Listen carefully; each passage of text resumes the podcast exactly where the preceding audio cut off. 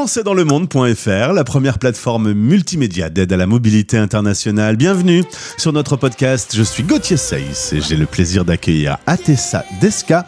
Nous partons euh, à la capitale allemande, à Berlin. françaisdanslemonde.fr Le podcast. Dans le cadre de notre partenariat avec la FIAF, on se promène dans le monde et en l'occurrence, on va pas très loin chez nos amis allemands. Direction Berlin. Bonjour Atessa. Bonjour Gauthier. J'ai failli me tromper, enfin je me suis trompé, on a dû réenregistrer ton nom de famille parce que moi je l'ai dit euh, façon du nord alors que là c'est plutôt version du sud. Cela dit, te placer sur une carte du monde c'est pas facile, t'as as beaucoup bougé toi. En effet, j'ai, euh, je suis à l'origine franco-iranienne. Je suis née à Téhéran, j'ai vécu euh, essentiellement en France. Ensuite, ça fait 15 ans que j'ai quitté la France. J'ai vécu 7 ans à Barcelone, trois ans aux États-Unis, trois ans aux Émirats arabes unis et depuis deux ans et demi, je suis à Berne. Tu es donc euh, une véritable citoyenne du monde. Alors, tu nais en effet à Téhéran, mais tes parents euh, viennent s'installer en France. Tu n'as qu'un an. Tu grandis dans la région parisienne. Des études euh, en économie avec une spécialisation marketing. Tu rencontres ton mari qui est niçois. Mais vous partez pour Lille puisque tu vas travailler pour le groupe de construction, enfin de matériaux de construction Leroy Merlin, dont le siège est pas très loin de nos studios. Nous aussi, nous sommes à Lille. C'est là qu'arrive votre première fille. Mais dans le couple, l'idée de partir à l'étranger euh, était un peu sous le tapis. On, en avait déjà parlé. Effectivement. Euh, je venais de rencontrer mon mari et très vite il m'a fait part de son désir de voyager, de partir vivre à l'étranger, en l'occurrence en Australie, ce qui me semblait trop loin à l'époque, et ça l'est toujours d'ailleurs. Et, euh, et, en fait, euh, lorsque je travaillais chez Leroy Merlin, j'ai eu, j'ai eu ressenti le besoin d'aller, d'avoir une expérience en magasin, de connaître le terrain et pas seulement euh, celle du siège, afin de d'être plus efficace et de mieux travailler. Et, et un jour, je rentre à la maison et j'annonce à mon mari que j'ai parlé à mon chef et que je lui ai demandé à partir en Espagne, alors que je n'avais pas du tout mis mon mari au courant de cela. Donc, il m'a regardé, il m'a souri et il a dit bon, d'accord. Et c'est comme ça que nous sommes partis. Alors vous faites vos valises, vous partez donc avec euh, votre petite fille. Une deuxième va naître à Barcelone. Vous allez y vivre pendant sept ans. Euh, et puis euh, une opportunité de ton mari va faire que vous allez partir avec toute la famille pendant trois ans aux USA. Alors c'est des bons souvenirs. Quand tu me parles des États-Unis, c'est la fin de la période Obama. tu découvres Manhattan, tu vis dans le New Jersey. Euh, c'est des bons souvenirs, les, États-Unis. Absolument. Euh, on vivait dans un cadre très agréable, en ayant la proximité de Manhattan, sans en avoir euh, les inconvénients, une, maison au milieu des bois et les grands espaces. On en a profité pour voyager et visiter les États-Unis. Et, on a eu la chance de vivre dans une communauté américaine vraiment très accueillante, très agréable, où on a pu partager très vite euh, des liens. Et, euh, et c'est vrai qu'on avait, on avait de la peine de quitter les États-Unis. On aurait souhaité rester un ou deux ans de plus, mais bon, c'est la vie. C'est en tout cas dans le cadre des États-Unis que tu vas découvrir les accueils de la FIAF, euh, accueil New Jersey, accueil New York, tu deviens bénévole. Tout naturellement en arrivant euh, eh bien à Dubaï pour euh, trois années, trois nouvelles années d'expatriation, tu vas rejoindre euh, l'accueil de la FIAF, qui a un autre nom, hein, on en a parlé déjà dans ce podcast, le French Social Club. Et là, tu t'investis pas mal. c'est important les accueils quand on, on vit en expatriation, quand on arrive dans une ville, c'est vraiment l'occasion d'avoir euh, quelques accroches à un réseau qui se construit? Absolument. Euh, quand on est parti en Espagne, je travaillais dès le départ. Donc la question ne s'est pas posée de la même façon, mais euh, quand j'ai dû démissionner pour partir aux États-Unis, je savais que je, je connaissais les Américains, j'ai de la famille là-bas. Et je savais que ce ne serait pas forcément évident de se lier d'amitié rapidement avec eux. Et donc, pour moi, il était évident que ce serait en me rapprochant des Français que j'allais pouvoir euh, m'intégrer, me connecter le, et connecter le plus rapidement possible. Parce que quand on part à l'étranger, on perd tous ses repères, mmh. absolument tout. Et on repart à zéro à chaque fois. Et on perd sa famille, on perd ses amis, entre guillemets. Et donc, euh, pour, pour qu'une expatriation soit réussie, le lien social est fondamental ne pas se retrouver isolé, rapidement connaître des personnes qui vont peut-être devenir des copains, des amis. C'est absolument essentiel. Et donc, ayant cela en tête, je me suis dit que même si quand on est parti en Espagne, pour moi, justement, je voulais pas m'inscrire auprès d'une association française en me disant si je pars à l'étranger, ce n'est pas pour fréquenter des Français. Mais en partant aux États-Unis, j'ai compris là que, si je ne le faisais pas, j'allais virer très vite euh, Desperate Housewife. Et pour mhm. moi, c'était hors de question. C'est pour ça que je me suis, euh, avant même mon départ, rapprochée d'Accueil New Jersey. Et très vite, j'ai rencontré des personnes qui sont devenues de très bonnes copines et qui ont fait essentiellement que cette expatriation se passe très très bien pour l'ensemble de la famille. Alors juin 2021, choc thermique, vous partez de Dubaï pour vous installer à Berlin. Euh, c'est le siège de l'entreprise où travaille ton mari. Alors c'est euh, une bonne nouvelle, sauf que tu parles pas allemand. Les débuts sont difficiles euh, en Allemagne? Ils sont mitigés. C'est, je ne parle pas je ne parlais pas l'allemand. J'ai pris quelques cours depuis, mais l'avantage de Berlin, c'est que c'est une ville internationale. Donc même les personnes dans un supermarché, euh, les vendeurs vont parler un minimum d'anglais qui, qui fait que euh, tout de suite on peut, on peut se débrouiller.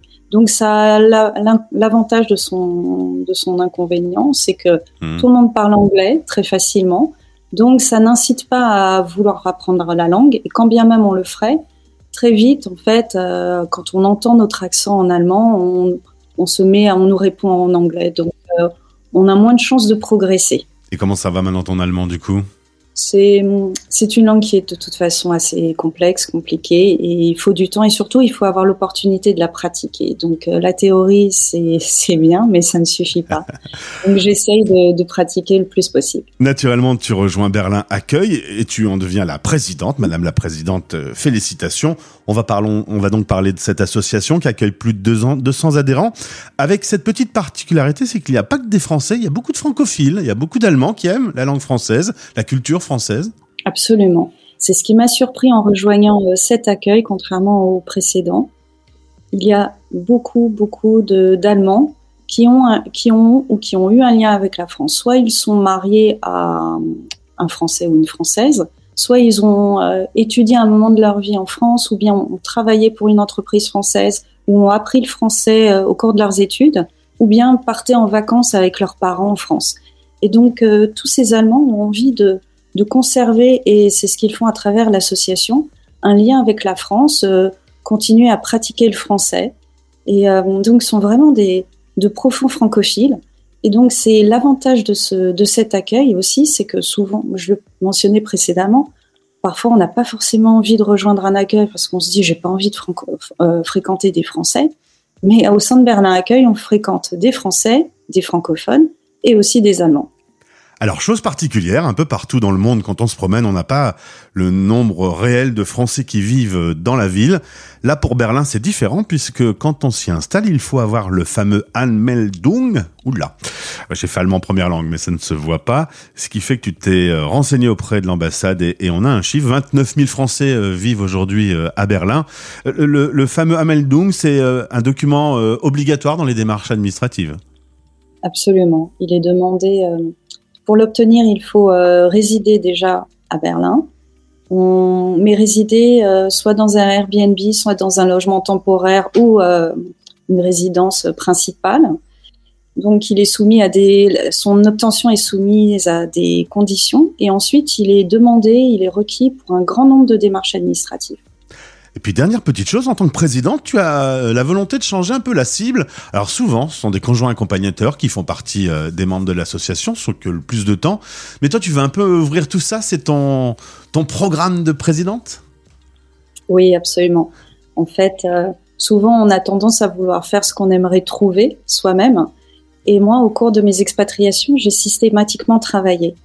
Et quand les accueils proposaient des, des activités qui, euh, qui étaient destinées aux personnes qui étaient libres dans la journée, qui ne travaillaient pas le plus souvent, euh, cela me convenait jusqu'à ce que je commence à travailler. Et là, à ce moment-là, les activités ne me correspondaient plus. Je n'étais, euh, je n'étais plus disponible pour mmh. en participer. Et je trouve ça dommage. Parce que la mission des accueils, c'est de favoriser l'adaptation, l'intégration des nouveaux arrivants. Mais finalement, on peut aussi pousser cela jusqu'aux personnes qui travaillent. Parce que souvent, en dehors du travail, selon les pays en plus, n'est pas forcément évident de se lier avec mhm. ses collègues, tout simplement. Donc, si on passe toute sa journée au travail et que le soir, on, est tout seul, là aussi on a besoin d'intégration, d'adaptation. Et donc, euh, ce que j'ai voulu faire, parce que là aussi à Berlin, j'ai travaillé, euh, j'ai commencé à travailler au début de cette année, c'est euh, pas changer la cible, mais ouvrir l'éventail. Continuer à répondre à, aux besoins de notre cible et nos adhérents historiques, et puis en même temps, commencer à s'adresser aussi davantage à ceux qui travaillent, ou à ceux qui sont en couple et dont le conjoint travaille pour lui permettre à lui aussi de connaître l'association, de connaître les adhérents et que la personne membre originelle ne, ne fasse pas des activités seulement tout, uniquement tout seul ou toute seule. En tout cas, on sent ta spécialisation marketing, euh, euh, l'efficacité au sein de Berlin Accueil, le lien pour accéder à Berlin Accueil est dans ce podcast. Euh, Tessa, on se retrouve dans un instant, on va parler de vivre à Berlin. C'est une grande capitale où il y a pas mal de choses à savoir. Vous écoutez la radio des Français dans le monde.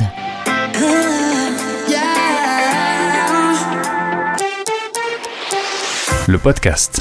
Sur Français dans le monde, on va s'installer dans la capitale allemande avec notre invité Atessa Deska. Nous sommes à Berlin Accueil dans le cadre du partenariat avec la FIAF. On a eu l'occasion dans le podcast Un Français dans le monde de parcourir le cursus de notre invité qui s'est pas mal promené dans le monde. Euh, Atessa, merci d'être avec nous. Merci à toi Gauthier. On a parlé de tes différentes expériences euh, à Paris, à Nice, à Lille, aux États-Unis, en Espagne, à Dubaï, aujourd'hui euh, à Berlin. Quand tu regardes un peu dans le rétroviseur, ce sont des pays qui sont très différents et des cultures très différentes. Euh, je suppose que ça t'a enrichi. Absolument. Et l'avantage euh, de ces pays, c'est que toutes ces destinations ont été tellement différentes les unes des autres qu'elles pas, elles sont pas comparables. Quand on perd quelque chose, on gagne autre chose. Donc, on peut pas avoir de regrets. Et à chaque fois, c'est une nouvelle découverte, un nouvel apprentissage. Est-ce que tu confirmes qu'on n'a pas la vraie image de ce qu'est Dubaï? Oui. Non, c'est vrai que quand euh, j'ai su qu'on allait partir à Dubaï, euh, j'avoue que je ne sautais pas de joie. Durant le voyage de reconnaissance, je me suis dit ah non, ça va pas être possible. Et puis finalement, euh, mais on revient toujours à la même chose. Vivre dans un pays, l'expérience n'a rien à voir avec celle que de le visiter en tant que touriste ou si vous y allez en tant que touriste, il faut aller chez des gens, si possible, idéalement toujours, qui vivent sur place pour qu'ils vous fassent découvrir la vraie facette du pays ou de la ville en question. Autre question en regardant dans le rétroviseur, est-ce que les États-Unis d'Obama sont différents des États-Unis euh, d'aujourd'hui? Euh, J'ai connu la fin de, du mandat d'Obama, de son second mandat, et euh, j'ai vécu essentiellement aux États-Unis sous l'ère Trump. Donc moi-même, justement, étant franco-iranienne, et euh, je ne pouvais pas, par exemple, aller en Iran parce que je n'allais pas, pas pouvoir revenir. Il y avait un travel ban à l'époque. Donc, on a eu beaucoup de, doutes, de, des, situations inconfortables. Quand ma famille venait nous voir de la même façon, ils ne pouvaient pas prétendre à un visa ESTA, qui est le visa euh, classique, électronique, qui s'obtient très facilement. Il fallait passer par l'ambassade. Donc, quand on ne vit pas près de l'ambassade, c'est compliqué. Euh, ce n'a pas été, euh, de ce point de vue-là, euh, une période facile. Voilà. Et ma dernière question, euh, en regardant dans le rétroviseur, est-ce que la France, tu t'en es rapproché aujourd'hui, mais est-ce que tu sens la France changer aussi? Absolument. À chaque fois que, que je retourne en France, je, je note les changements, notamment à Paris, puisque je reviens plutôt à Paris. Et je me dis aussi que pour avoir vécu et dans différents pays et pu euh, apprécier les avantages et les inconvénients de chacun d'entre eux, que la France est un et malgré tout, malgré tout ce qui se passe depuis quelques années, je veux dire, demeure un pays merveilleux. Et souvent, on ne sait pas apprécier euh, la chance que l'on a de vivre euh, en France à sa juste mesure, même si, même si effectivement, il y a des, il y a tout un tas de, pans, d'aspects qu'il faut encore continuer à changer, à, à modifier, c'est évident. Je pense que nos amis politiques devraient écouter les podcasts de, la radio des Français dans le monde parce que ceux qui parlent le mieux de la France, ce sont les Français qui n'y vivent plus. Et c'est quand même relativement paradoxal comme euh, situation. En tout cas, nous voilà maintenant dans la capitale allemande. On a évoqué le chiffre de 29 000 Français qui y vivent. J'ai lu sur Internet que on devrait arriver à 50 000 en 2025. Il y, a un engouement. Alors c'est peut-être euh, un développement économique, euh, le, le coût de la vie. Enfin, il y a quelque chose qui fait qu'il y a une attractivité berlinoise aujourd'hui? Euh, Berlin est, est, attractif parce que c'est une ville qui est dynamique, qui est jeune. Euh, suite à la chute, enfin, suite à la chute du mur, les entreprises qui étaient déjà présentes et qui, ont, qui sont implantées ici sont des start-up essentiellement. On a peu de grosses, grosses entreprises parce qu'elles sont toutes en ce qu'on appellerait encore euh, l'ex-Allemagne de l'Ouest toutes les multinationales, on leur quelques, à quelques exceptions près, sont implantées dans l'ex-Allemagne de l'Ouest, entre guillemets. Donc, et ici à Berlin, on a euh, un grand nombre de startups qui font que, voilà, ça, les nouvelles technologies, euh, ça bouge. Euh, beaucoup d'étudiants aussi viennent, ou des VIE également.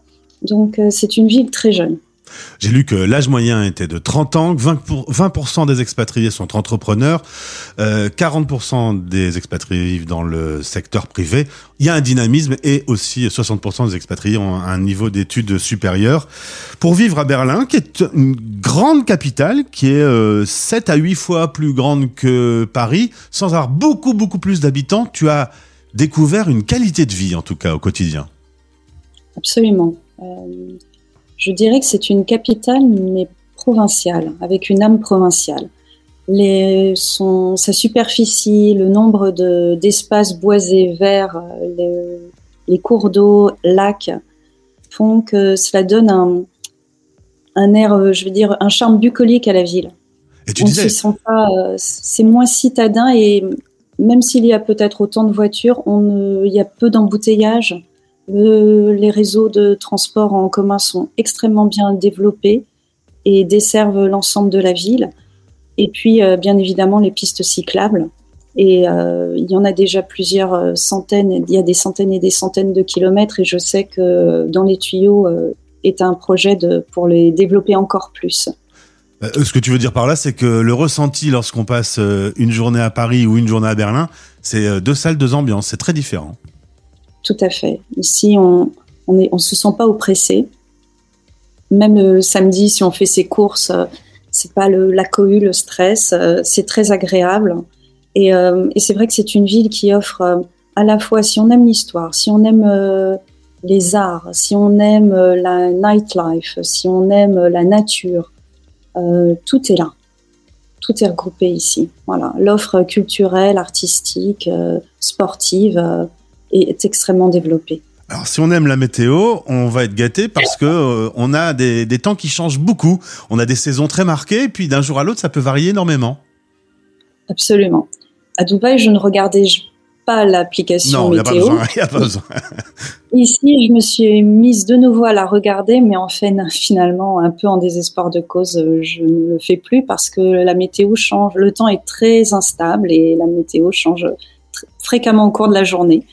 Il peut pleuvoir alors que ce n'était pas prévu, il peut neiger alors que ce n'était pas prévu. Enfin, c'est euh, mais ça fait son charme. Et, euh, je me souviens d'une guide qui m'avait dit, en prévision d'une visite que je souhaitais faire, je parlais du temps, des vêtements qu'il fallait euh, porter et qu'elle recommandait, et elle m'avait fait cette réflexion que je trouve euh, très pertinente. Elle m'avait dit à Berlin, il n'y a pas de mauvais temps, il n'y a que de mauvais vêtements.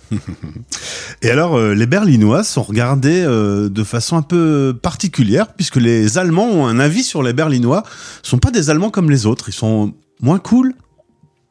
Oui.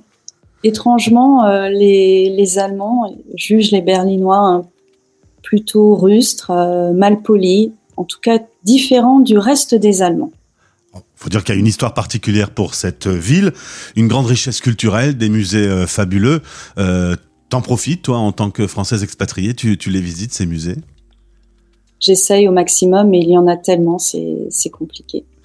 Autre sujet qui est compliqué, c'est le logement. On va pas tourner autour du pot, trouver euh, de quoi euh, résider est pas simple.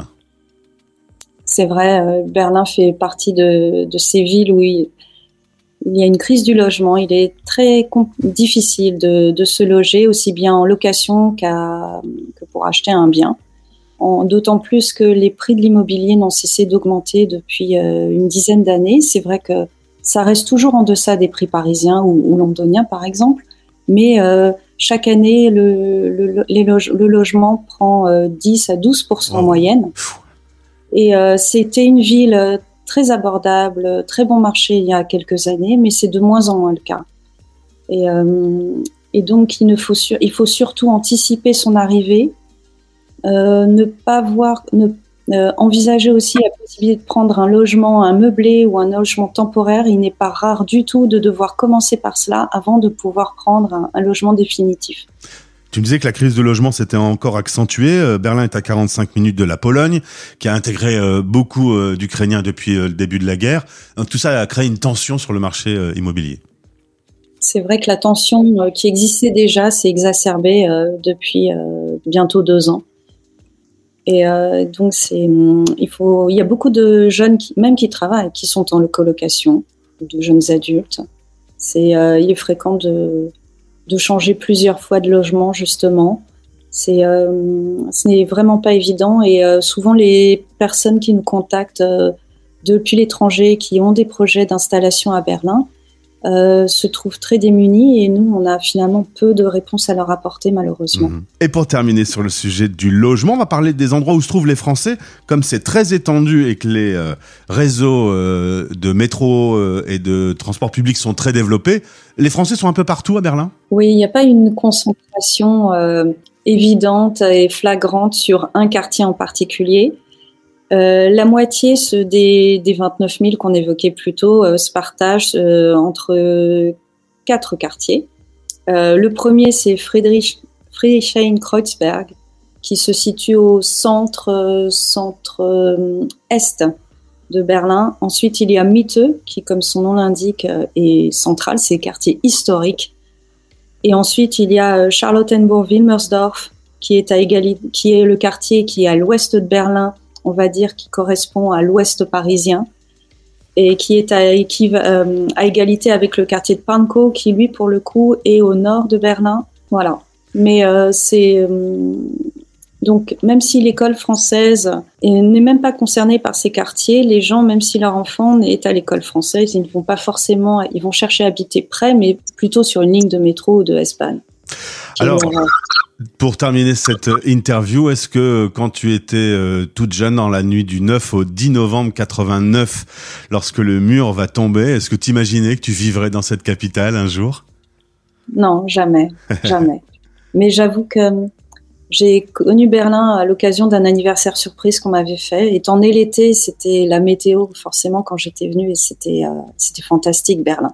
Et en repartant de ce long week-end, je m'étais dit, j'avais dit à mon mari, tu sais, un jour, j'aimerais bien habiter à Berlin. tu es même la présidente de Berlin Accueil. Pour en savoir plus, le lien de votre association est disponible dans ce podcast. Merci beaucoup, Atessa. Merci à toi, Gauthier. À bientôt. Français dans le monde.fr